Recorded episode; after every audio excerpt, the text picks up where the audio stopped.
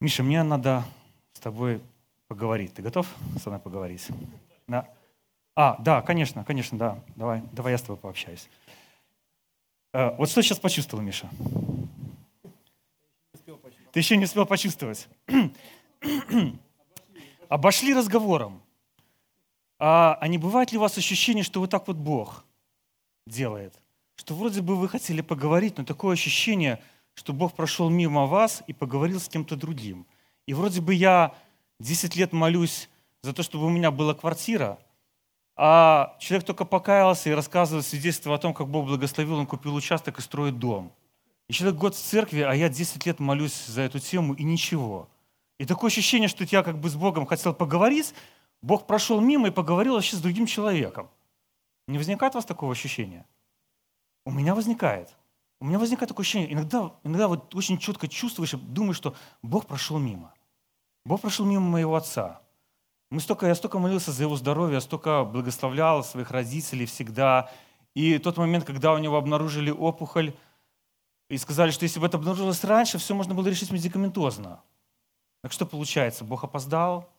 Я же столько молился за здоровье своего отца. И он там уже тоже, он не человек такой, который далек от Бога. Он, ну, по крайней мере, у него есть желание познавать Бога, идти к Богу. Но получается, что Бог как-то прошел мимо, не вовремя. Ну вот не вовремя Бог обратил внимание на моего отца. И у меня возникает ощущение, почему, Бог, почему такое вообще происходит? Ну почему такое ощущение возникает, что не все в нашей жизни вовремя? Поэтому я решил проповедь назвать «Все ли вовремя?» Вот все ли вовремя в нашей жизни? Я расскажу вам одну историю, а, которая есть в Писании – и я думаю, что человек, который, вот Иаир, я думаю, что у него были, наверное, примерно те же самые чувства, которые, возможно, возникают у нас, когда нам кажется, что Бог прошел мимо. Давайте с вами прочитаем эту историю и немножечко о ней поразмышляем. И посмотрим, действительно ли вовремя все сделал Бог в жизни этого человека. И это у нас с вами записано в Евангелии от Марка в пятой главе. Мы с вами будем читать с 21 стиха. Когда Иисус переправился в лодке обратно на другую сторону озера, вокруг него на берегу собралась большая толпа. И тут пришел Иаир, один из начальников синагоги. Он увидел Иисуса, пал к его ногам и стал умолять. «Моя маленькая дочь умирает. Приди и возложи на нее руки, чтобы она исцелилась и осталась жива». Иисус пошел с ним, а за Иисусом следовала большая толпа и теснила его со всех сторон. Там была женщина, 12 лет страдавшая кровотечением. Она натерпелась от многих врачей – и стратила на лечение все, что у нее было, но не получила никакой помощи. Напротив, ей стало еще хуже. Она слышала об Иисусе, поэтому она подошла сзади к нему сквозь толпу и прикоснулась к его одеждам. «Если я хоть к его одежде прикоснусь, то исцелюсь», — говорила она себе. Ее кровотечение сразу же остановилось, и она почувствовала, что исцелена, а Иисус мгновенно почувствовал, что из него вышла сила. Он обернулся к толпе и спросил, «Кто прикоснулся к моей одежде?» Ученики ответили, «Ты же видишь, что толпа теснит тебя со всех сторон. Что же ты спрашиваешь, кто тебе прикоснулся?» Но Иисус обводил толпу взглядом, чтобы увидеть ту, которая это сделала. Женщина, дрожа от страха и зная, что с ней произошло, подошла, упала к его ногам и рассказала всю правду. Тогда Иисус сказал ей, «Дочь моя, твоя вера исцелила тебя. Иди с миром и будь здорова от своего недуга». Пока Иисус еще говорил, пришли люди из дома начальника синагоги и передали, «Дочь твоя умерла. Зачем еще беспокоишь учителя?» Но Иисус не обращал внимания на слова, сказал начальнику синагоги, «Не бойся, только верь». Он не, поз... он не позволил идти с ним никому, кроме Петра, Иакова и Иоанна, брата Иакова. Когда они подошли к дому начальника, он увидел смятение. Люди плакали и причитали. Иисус вошел в дом и спросил их, «Почему вы так скорбите и плачете? Девочка не умерла, она спит». Над ним начали смеяться, но Иисус велел всем выйти, а сам с отцом и матерью девочки, девочками и своими спутниками вошел в комнату, где она лежала. Взяв ее за руки, Иисус сказал, «Талита кум», что значит «девочка, говорю тебе, встань». Девочка сразу встала и начала ходить. Ей было лет 12. Все, было, все были сильно удивлены, но Иисус строго наказал им, чтобы никто не узнал о случившемся, а девочку велел покормить. Две истории.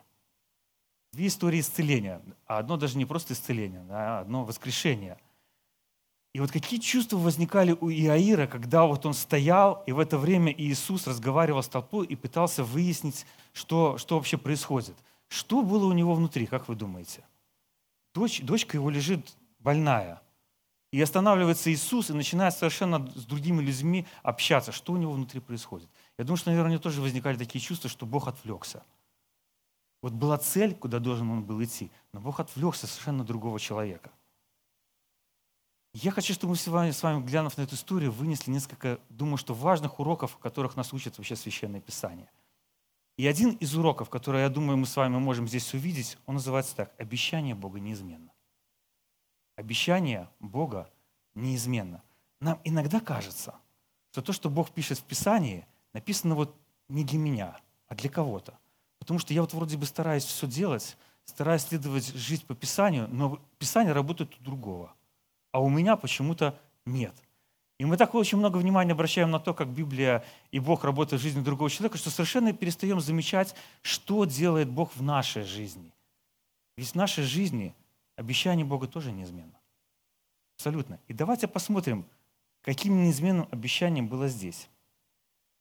Когда Иисус переправился в лодке обратно на другую сторону озера, вокруг него на берегу собралась большая толпа, и пришел Иаир. Была толпа, огромная толпа, приходит Иаир. И что делает Иаир? Смотрите – он упал к ногам Иисуса и стал умолять. Человек не просто пришел, не просто попросил. Он упал к ногам Иисуса и стал умолять. «Дочь моя умирает. Приди, возложи на нее руки, чтобы она исцелилась и осталась жива». Иисус, Иисус пошел с ним, а за Иисусом следовала большая толпа, теснила его со всех сторон. Я вообще даже не вижу, чтобы Иисус что-то пообещал здесь Иаиру. Ничего не сказано. Пришел Иаир, пал к ногам, просил Иисуса, и Иисус просто следует вместе с Иаиром. Давайте немножечко сначала вот так бросим свой взгляд на человека, который пришел к Иисусу. Кто такой Иаир?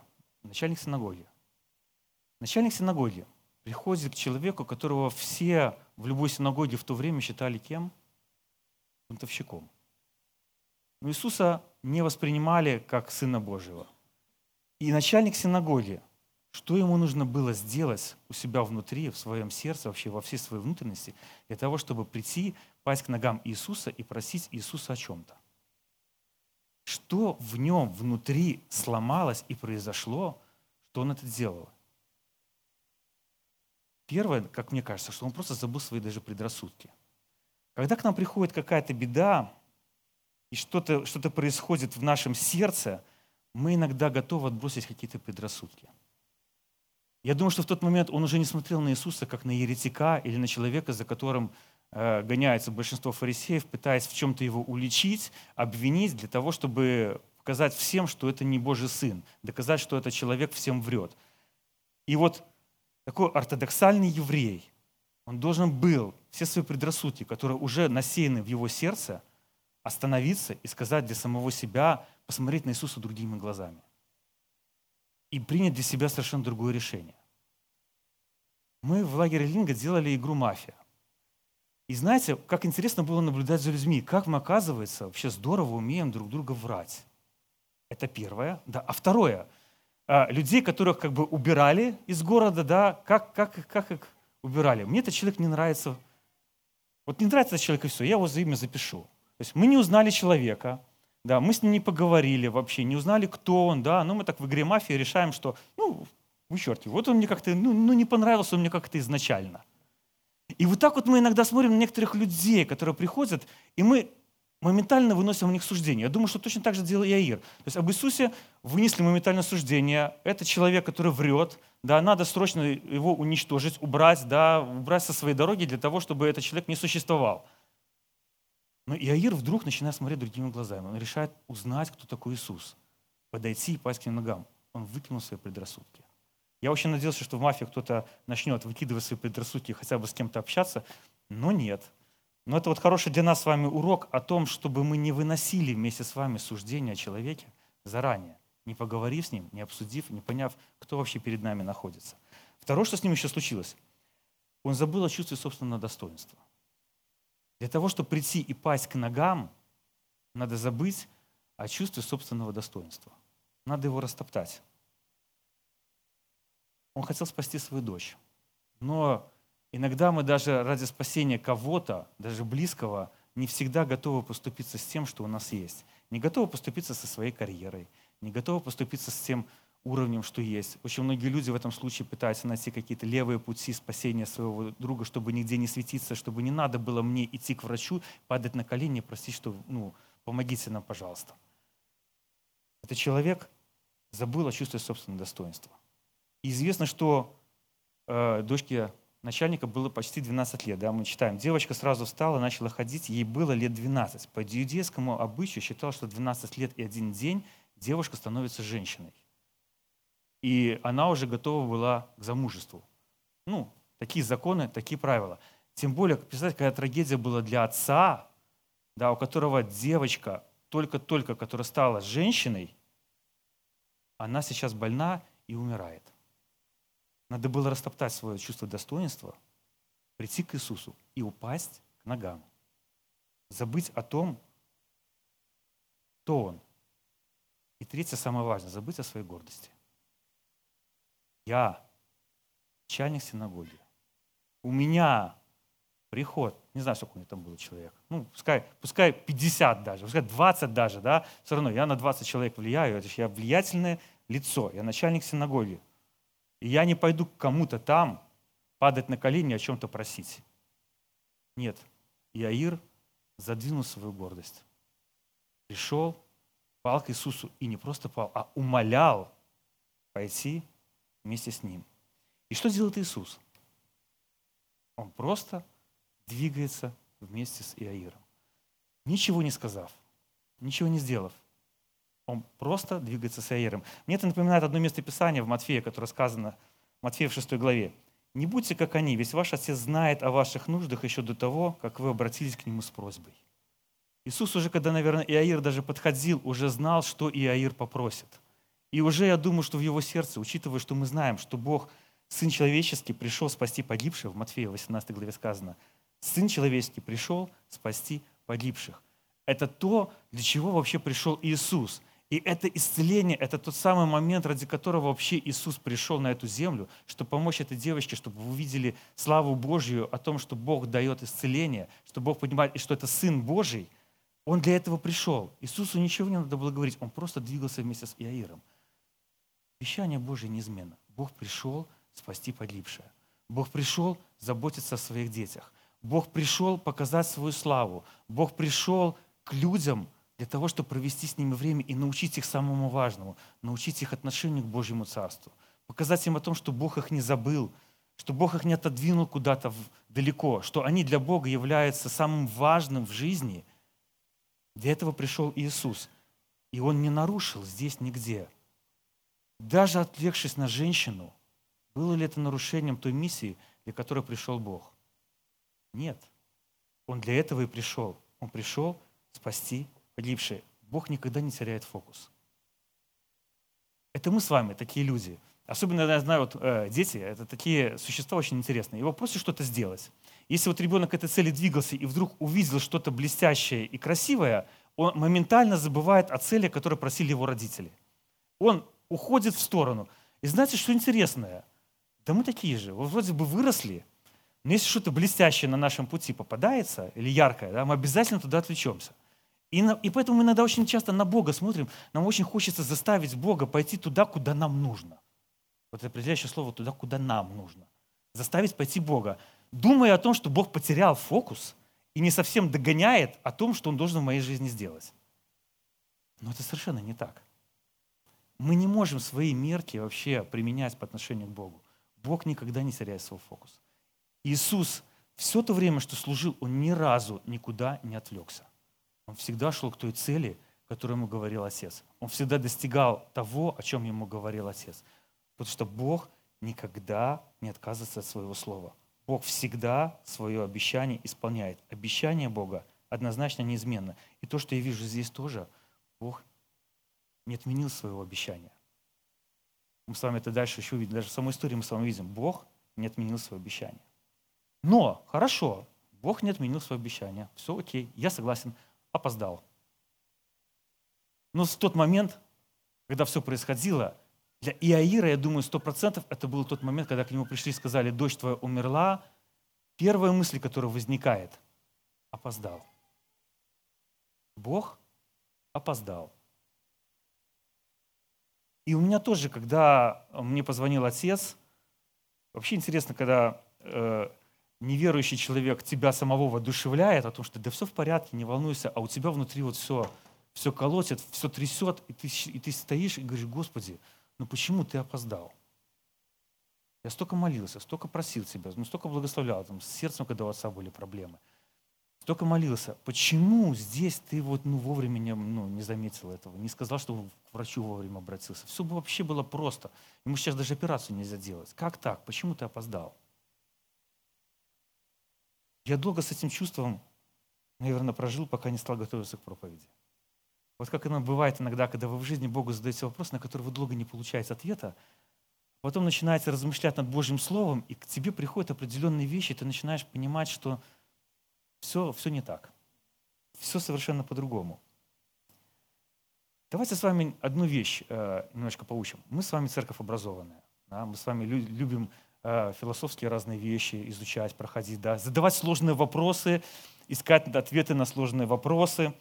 В богословии существует такое понятие, как в, какого, вообще, в чем живет Бог. Да? Есть такое понятие атемпоральность. Кто-нибудь слышал такое?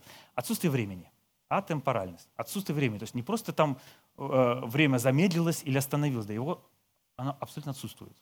Вот его нету там. И что такое настоящее? Еще хочу спросить. Вот существует ли оно? Задам вам философский вопрос. Как вы думаете, существует ли настоящее? Вот понятие вообще такое. Понятие существует, да, а как это настоящее поймать? Вот даже когда говорю слово «настоящее», оно уже стало прошлым уже время прошло, да, и я не могу уловить момент э, настоящего. У меня теперь есть прошлое, надеюсь, есть будущее, да, а где вот это настоящее? Как мне его поймать? Я не могу его ловить. А Бог говорит, я есть. Я есть. Бог тот, который может вот это вот настоящее почувствовать и работать в нем. Так если вот такой великий Бог – который может уловить тот момент, который мы с вами никак не можем уловить, может ли он опоздать? Может ли он сделать что-то не вовремя? Или поспешить? Нет. Если Бог, великий Бог, который называет себя «Я есть», способен этот момент настоящего действовать, как такой Бог может опаздывать? Мы даже понять это сложно, да, это, это, это достаточно такой философский момент, который я вам закинул. Хорошо вам э, достаточно над ним поразмышлять, это очень интересно на самом деле. Но Бог, который такой могущий, способен уловить момент настоящего, он никогда не может опоздать. Он всегда все делает вовремя. По нашим понятиям, кажется, он опаздывает в какой-то момент. Только потом, оценивая какие-то моменты своей жизни, ты понимаешь, что нигде Бог не опоздал. Нигде Бог не опоздал. На самом деле, есть, проходит какое-то время, год, два, когда мы размышляем о событиях, которые происходили два года назад, мы понимаем, что все, что было Богом сделано, оно все было сделано вовремя и правильно. И все было здорово. Но вот именно в этот момент нам кажется все плохо. Вот Иаир тоже, вот именно в этот момент, когда все происходит, я думаю, что у Иаира в этот момент и было вот это «как?». И это не факт, что мы принимаем о том, что Бог никогда не опаздывает. Потому что мы видим какой-то могучий Бог, мы видим, что происходит. На что интересно услышал еще Яир. Пока Иисус еще говорил, пришли люди из дома начальника синагоги и передали, «Твоя дочь умерла, зачем тебе еще беспокоить учителя?» Но Иисус, не обращая внимания на их слова, сказал начальнику синагоги, «Не бойся, только верь». Единственные слова, я думаю, которые вот в этот момент, наверное, успокоили, я думаю, что успокоили сердца, сердце Иаира, когда Бог ему сказал – не бойся, только верь. И как интересно, когда мы вырываем вот такие слова из контекста, не бойся, только верь. И вот на это слова «я не боюсь, я верю», мы иногда творим такую дичь, э, которая как бы, ну, даже вот в мозг другого человека вот мало вмещается. Любим вырывать из контекста. Не бойся, только верь. Бог поднимает мертвых, Бог исцеляет, не бойся, только верь. Э, у меня был один друг такой в харизматической церкви, не буду говорить ни, ни имени, ни с какой он церкви был. Когда умер его отец, он четыре дня не давал своего отца хоронить, молясь за него, что Бог его поднимет, что Бог его воскресит. Четыре дня пролежал отец. Четыре дня он тратил на то, чтобы молиться за то, чтобы Бог воскресил его отца, будучи абсолютно уверенным в том, что Бог способен воскрешать. Бог способен воскрешать. Вообще никаких вопросов. Бог способен воскрешать. Но когда мы вырываем слова из контекста, из того события, которое происходило, из тех переживаний, которые были у людей, и опираемся на какое-то одно слово, я не боюсь, я верю, я буду пробивать сейчас, что мой отец, который уже мертвый, поднимется, тебе лично Бог сказал о том, что он это сделает в жизни твоего отца. И Аир сказал это, и Аиру сказал это лично Бог. Не бойся, только верь. Вот здесь, в этот момент, сейчас. Это не значит, что Иисус не поднял из мертвых всех тех людей, которые умерли тогда. Мы должны с вами это понимать. Тогда за, за три года служения ну, умерло, наверное, ну, не меньше несколько тысяч человек, а про воскрешение мы читаем только про трех человек воскрешения, которое, которое написано в Писании. Что с остальными? Остальные умерли. Не всех Бог поднял из мертвых. Но мой друг был уверен, что его отца поднимут. Такой достаточно негативный, негативная история. Но интересно, что для него потом это послужило очень хорошим таким знаком тому, чтобы относиться к словам Христа правильно. Это тоже, знаете, такой момент, когда мы, наверное, чему-то учимся. В конце концов, он вразумился. И также еще интерпретация наших слов. Она такая, мы иногда так любим слова э, Христа интерпретировать к своей жизни, чтобы вот как бы так доказать, что вот он должен в моей жизни сделать так же. Иисус вошел в дом и спросил их, почему вы так скорбите и плачете? Девочка не умерла, она спит. Над ним начали смеяться на другом сне говорил Христос. Мы же понимаем прекрасно, что он прекрасно понимал, что это не просто сон у девочки. Девочка действительно умерла. Но так мы любим переворачивать слова и насмехаться где-то над другими людьми. В данном случае насмехались над самим Богом. Потому что не понимают о том, что Бог говорит. Мы очень любим по-своему интерпретировать слова, которые написаны в Писании. Нельзя так делать. Почему мы постоянно вас учим о том, что читайте контекст – Смотрите о том, что написано. Никогда не принимайте решения поспешно. Посмотрите, о чем говорит здесь Бог. Э, в Линка к нам так неожиданно присоединился один человек, который принес и благословение, и, и непонятное ощущение поначалу. Это был Кирилл такой. Э, когда нам сначала вообще о нем, о нем сказали, сказали, ну, у него проблемы с ногами, э, ну, возьмите его, там, он не будет у вас участвовать в спортивной программе, у него просто операция была на ногах, вот. И а в остальном он будет с вами участвовать во всем. Ну и мы, естественно, согласились. Конечно, ну какие проблемы? Ну, у человека операция была на ногах. Оказалось, что человек с ДЦП. То есть у него не просто э, с ногами проблема, у него детский центральный, церебральный паралич, если правильно да, э, сказал. И мы понимаем, что ну как бы, а как с ним работать? А что с ним делать вообще? Вот. Куда я в команду его определить? Там, Ирена волевым усилием э, определили к своему сыну со словами «справишься, ничего страшного».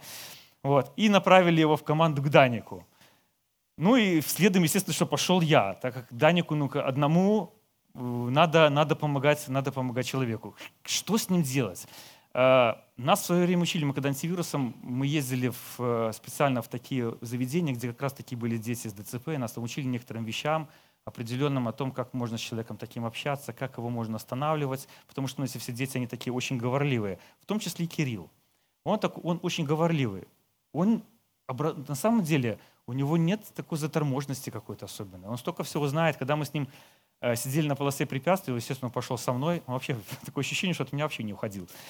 Вот, он сидит, копает эту землю, такой, слушай, смотри, какой здесь грунт а, знаешь что, я тебе скажу, что вот здесь, скорее всего, можно найти там вот тут такой, такие элементы, потому что вот по составу это вот такая-такая почва. Я стою, у меня это, у меня голова переворачивается, да, то есть мне человек начинает объяснять о почвах, обо всем, я стою думаю, я этого человека это считал, собственно говоря, как бы, ну, ну не то чтобы недалеким, ну, ну так. Но после вот этого всего я начал понимать, что мне самому надо меняться в отношении того, кого Бог позволил к нам в лагерь вообще попасть. И он рассказал одно свидетельство, которое было у ребят там вместе, когда я ему просто задал вопрос, говорю, почему ты пришел к Богу, хотя, ну, как бы, ты же не исцелился. А он сказал, что нет, почему ты не исцелился? У меня очень сильно болели колени. Я даже когда ударялся коленом, я потом, говорит, неделю мог ходить и мучиться от боли, потому что у меня колени болели. Говорит, я просил у Бога, чтобы Бог и меня исцелил. Говорит, сейчас, если я ударюсь, у меня, как у обычного человека, ну, пару, пару минут, может, час нога поболит, и все, и больше не болит я понимаю, что для многих, для нас тоже такое было как свидетельство, что как? вот этот человек продолжает верить, доверять Богу. Я вам скажу больше. Он мне рассказал свою историю, потом и мама это, эту историю подтвердила, которая меня заставила посмотреть на то, что Бог никогда не опаздывает, и Его слова надо вот правильно, четко понимать. Э, случилось так, что когда мама его была на шестом месяце беременности, она попала в аварию вместе с отцом на автомобиле и с мужем, да, с мужем, с мужем на автомобиле, и муж скончался на месте – а у нее полностью был разбит э, тазобедренный сустав. И практически восстанавливали ей там вот. И все это во время беременности ребенка. И когда родился Кирилл, три года все было нормально, он развивался как обычный ребенок, а в три года он стал на цыпочки и поняли, что какие-то проблемы. То есть у него такой тонус на ногах появился, отвели, и матери поставили диагноз. Детский церебральный паралич. Естественно, что для матери это было, ну, все. Все. Вот. Одна, проблемный ребенок. Что делать вообще, куда, куда кидаться, она не знала. Ну и получилась такая интересная ситуация, что их фамилия и фамилия пастора церкви в этом городе были одинаковые. И очень часто письма приходили не, не к пастору, а приходили к ним. И она просто брала эти письма, как бы, ну и несла в дом пастора, и говорила, к нам опять ваше письмо пришло, вот как бы это ваше. И в результате она так вот познакомилась с пастором, познакомилась с его женой, познакомилась с этой семьей, и так они попали в церковь. И в 7, в 7 или 8 лет они попали, когда Кириллу было 8 лет, они попали в церковь. И э, было такое большое там молитвенное служение, когда пригласили там, с других церквей, съехались туда люди, со всего района съехались, люди молились. И к, к матери Кирилла подошла женщина одна и сказала, говорит, я когда молилась, вот мне Бог сказал, что твой сын будет ходить ровно передо мной. Ну и мама такая, да, аминь, мой сын будет ходить ровно. Проходит год, проходит два, проходит три, ничего не меняется. На операцию надо отправлять сына, проблемы с ногами у него возникают. По развитию вроде бы все в порядке, но где, где тот момент, когда мой сын будет ходить ровно? И в 14 лет Кирилл принимает решение покаяться. То есть до этого момента он еще для себя, он просто ходил в церковь вместе с мамой, как всегда, вот, как все, как все, возможно, дети, которые с нами иногда приходят. Но в 14 лет он принимает решение, что он хочет покаяться. И он кается. Когда он приехал в лагерь, это был тот момент, когда он размышлял о том, стоит ли ему принимать водное крещение. Он говорит, я хочу принять водное крещение, но я хочу убедиться о том, что действительно знаю Бога. И вот когда приехала мама, она сказала, говорит, я теперь понимаю, что значит твой сын будет ходить передо мной ровно. Это значит, что твой сын будет меня знать, будет стоять передо мной, и, я, и он будет моим ребенком. Говорит, я думала 8 лет совершенно по-другому. Я думала, что мой сын получит исцеление. Говорит, но я понимаю, что не исцеление было самое важное в жизни моего сына. Самое важное в жизни моего сына был этот момент покаяния, когда он станет ровно. И она говорит, я считала, что Бог опоздал в жизни моего сына, что он не дал ему исцеления. Но говорит, сейчас я, когда смотрю на него, я понимаю, что Бог не опоздал. Бог все сделал вовремя. Мой сын сегодня верующий человек. Я стоял тогда, и у меня все внутри переворачивалось, переворачивалось все то, что в моем понимании было вообще по отношению к этому человеку, вообще по отношению к ситуации, о том, как работает вообще Бог в нашей жизни. И я действительно стал понимать, что нет, нигде Бог в жизни Кирилла не опоздал. Он остался живой во время аварии, он не умер. Он остался с матерью, он не умер. Он пришел в церковь, он покаялся, и он сегодня знает Бога и собирается принимать водные крещения. Где здесь Бог опоздал? Нет. Слово Божье неизменно. И Бог никогда не опаздывает. Нам только нужно правильно понимать о том, что нам с вами говорит Бог. Потому что мы любим обращать внимание на одну часть стиха, забывая о том, что написано в другом стихе. Нам очень нравится говорить «Я буду с вами во все дни до скончания века». Мы так уповаем на это слово «Господь, Ты будешь со мной до скончания века». А до этого написано «Учите их исполнять все, что я вам повелел». В Матфея сказано. Учите их исполнять все, что я повелел. Кого мы учим исполнять все, что я повелел? А исполняем ли мы сами все, что нам повелел Бог? Это, это другое. Господь, я уповаю на то, что ты со мной во все дни скончания. Бог с нами во все дни скончания. Это правда. Нужно тоже думать о том, что нам говорит Бог. о чем он нас учит, к чему нас призывает. Не вычеркивать слова эти, а уповать на Бога. И в этот момент я тоже стал понимать, что я просто должен уповать на Бога в жизни своего отца. Продолжать за него молиться. И когда мне отец позвонил и сказал, что, слушай, операции не будет, потому что собирали здесь консилиум весь, и сказали, что так как у меня стоит синхронизатор на сердце, э, такие операции сложно делать. Говорит, я могу не выдержать наркоза. Говорит, мне врач сказал так, у тебя говорит, есть два варианта. Первый – лечь под нос и умереть. Второе – ходить с этим мешочком как бы, да, всю оставшуюся свою жизнь и быть живым человеком. Что ты выбираешь? Ну, как бы, собственно говоря, мой отец и, и не выбирал, вот за него уже выбор сделали врачи и сказали, мы не можем на себя это взять. А в результате сейчас отцу моему попросил врач, говорит, ты сними мешок и перекрой его. И ходи в туалет пока сам просто. И у него стало получаться. Я просто благодарил Бога, говорю, Господь, спасибо тебе, что ты делаешь в жизни моего отца те чудеса, на которые я даже не рассчитывал. У Бога все вовремя. Бог всегда исполняет свое слово. И отвлекается ли Бог? Ну, в этом месте вот такое ощущение, что отвлекся. Ну, возникает такое ощущение. Там была женщина 12 лет, страдавшая кровотечением. Она натерпелась от многих врачей и тратил на лечение все, что у нее было, но не получил никакой помощи, напротив, ей становилось все хуже. То есть мы прекрасно понимаем, когда читаем об этой женщине, что в каком состоянии вообще находилась она сама. Да, что вообще в ее жизни, в жизни происходило.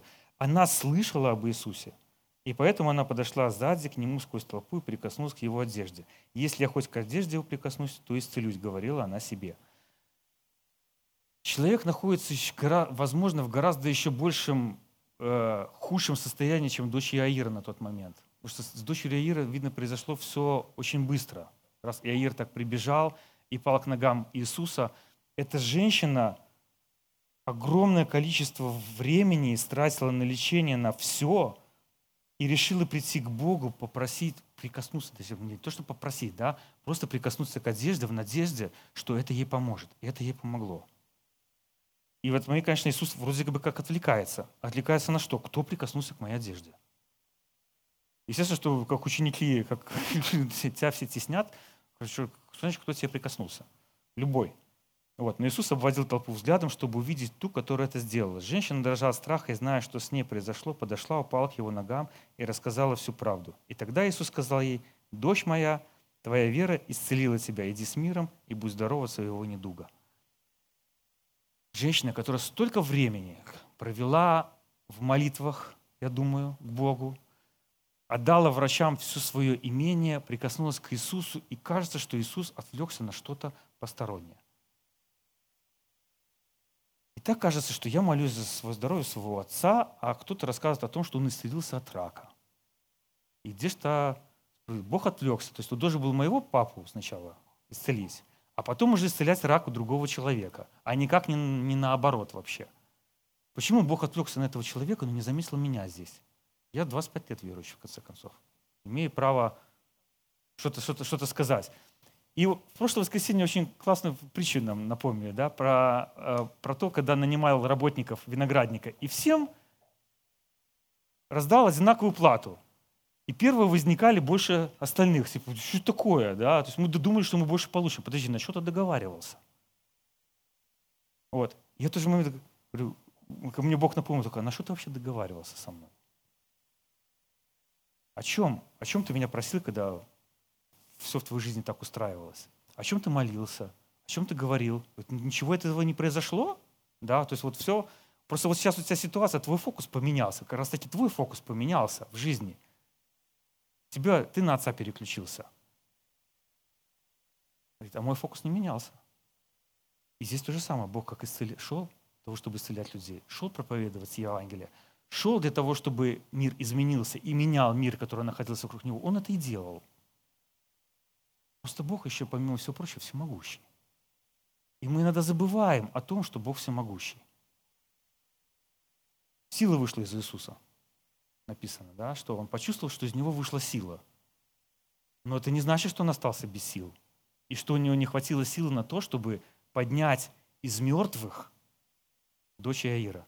Если Бог способен поднять из мертвых человека. Если Бог способен остановить время и попасть в настоящее, если Бог способен поднимать и исцелять от тех болезней, от которых никто из врачей не может исцелить, может ли этот Бог на что-то отвлечься? Всемогущий. Это его сущность. Бог всемогущий. Мы с вами не всемогущие. Э, я вообще э, э, однозначный человек, однозадачный. У меня вот я вижу одно, да, если я чем-то одним занимаюсь, если я, не дай Бог, отвлекусь на что-то другое, я одну и вторую работу завалю просто. Я не могу разделить свое, фокус своего внимания. Но Бог не такой. Я не могу его оценивать по, по своим критериям. Бог всемогущий. И в этой истории Бог проявил свое всемогущество намного сильнее, чем если бы Он просто исцелил человека. Бог поднял из мертвых дочь Иаира и показал, что он Бог. Не просто какой-то целитель народный, не просто какие-то травки принес, покормил, да, и, и, и, и дочка встала. Нет, он поднял из мертвых человека. И вот тот, кто поднял из мертвых человека, может ли он опоздать? Может ли он отвлечься? И может ли он свое слово нарушить? Нет. Никогда. Бог всегда верен своему слову. Бог всегда все делает вовремя. Однозначно. И Бог никогда не отвлекается. У Него много детей. И все мы с вами успеваем пообщаться с Богом, получить от Него Слово, получить от Него воодушевление, получить от Него утешение. Каждый из нас, обращаясь к такому могущему Богу, всемогущему Богу, получает всегда от Него ответ. И самое важное, где я вижу, что Бог не опоздал, это здесь. Что Бог не прошел мимо, это здесь. Ведь Он мог пройти мимо всего этого. Он мог не идти на крест, он мог включить Бога в любой момент. Такого Бога, который бы призвал воинство, и все бы остановилось. Нет. Он дошел до самого конца. Я не вижу, чтобы здесь Бог отвлекся от своего фокуса. Он пришел для того, чтобы дать нам спасение, для того, чтобы дать нам освобождение, для того, чтобы наши одежды сегодня были белыми. Бог никуда не отвлекся. Он дошел от начала до самого конца. Он пообещал, что Он даст спасение своему народу еще времена Ветхого Завета. И Бог свое слово продержал до момента прихода Иисуса Христа. Бог не изменил своему слову. Бог никуда не отвлекся. И Бог все сделал вовремя. В тот исторический момент, когда надо было. Все тогда, когда это было нужно. И Бог сделал все от начала и до самого конца. Я вижу, что Бог не прошел мимо нас с вами. Я вижу, что могущество Бога и сегодня продолжает действовать в нашей жизни. И сегодня было бы достаточно того, что Он сделал – но Он и сегодня с нам с вами продолжает говорить, общаться, исцелять, благословлять, поднимать, воодушевлять. Бог неизменный в своей любви к своим детям. Нам с вами. И вот эта любовь мы видим с вами, когда принимаем эту чашу, когда принимаем этот хлеб. Мы можем вспоминать о том, что Бог не прошел мимо меня – не просто толпы, не просто церкви даже, а мимо каждого в этой церкви Бог не прошел мимо. Он умер ради каждого, кто находится сегодня рядом с вами. И в первую очередь лично для тебя. Поэтому давайте, когда сегодня будем принимать этот хлеб, принимать это вино, помнить о том, что совершил Бог. Могучий, великий Бог прошел мимо, показал свою любовь, остался неизменным.